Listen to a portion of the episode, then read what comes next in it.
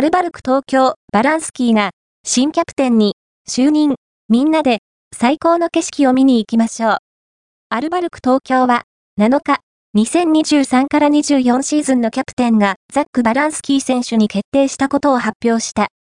また、バイスキャプテンは橋本、ライアン・ロシターの両選手に決定したことも合わせて発表された。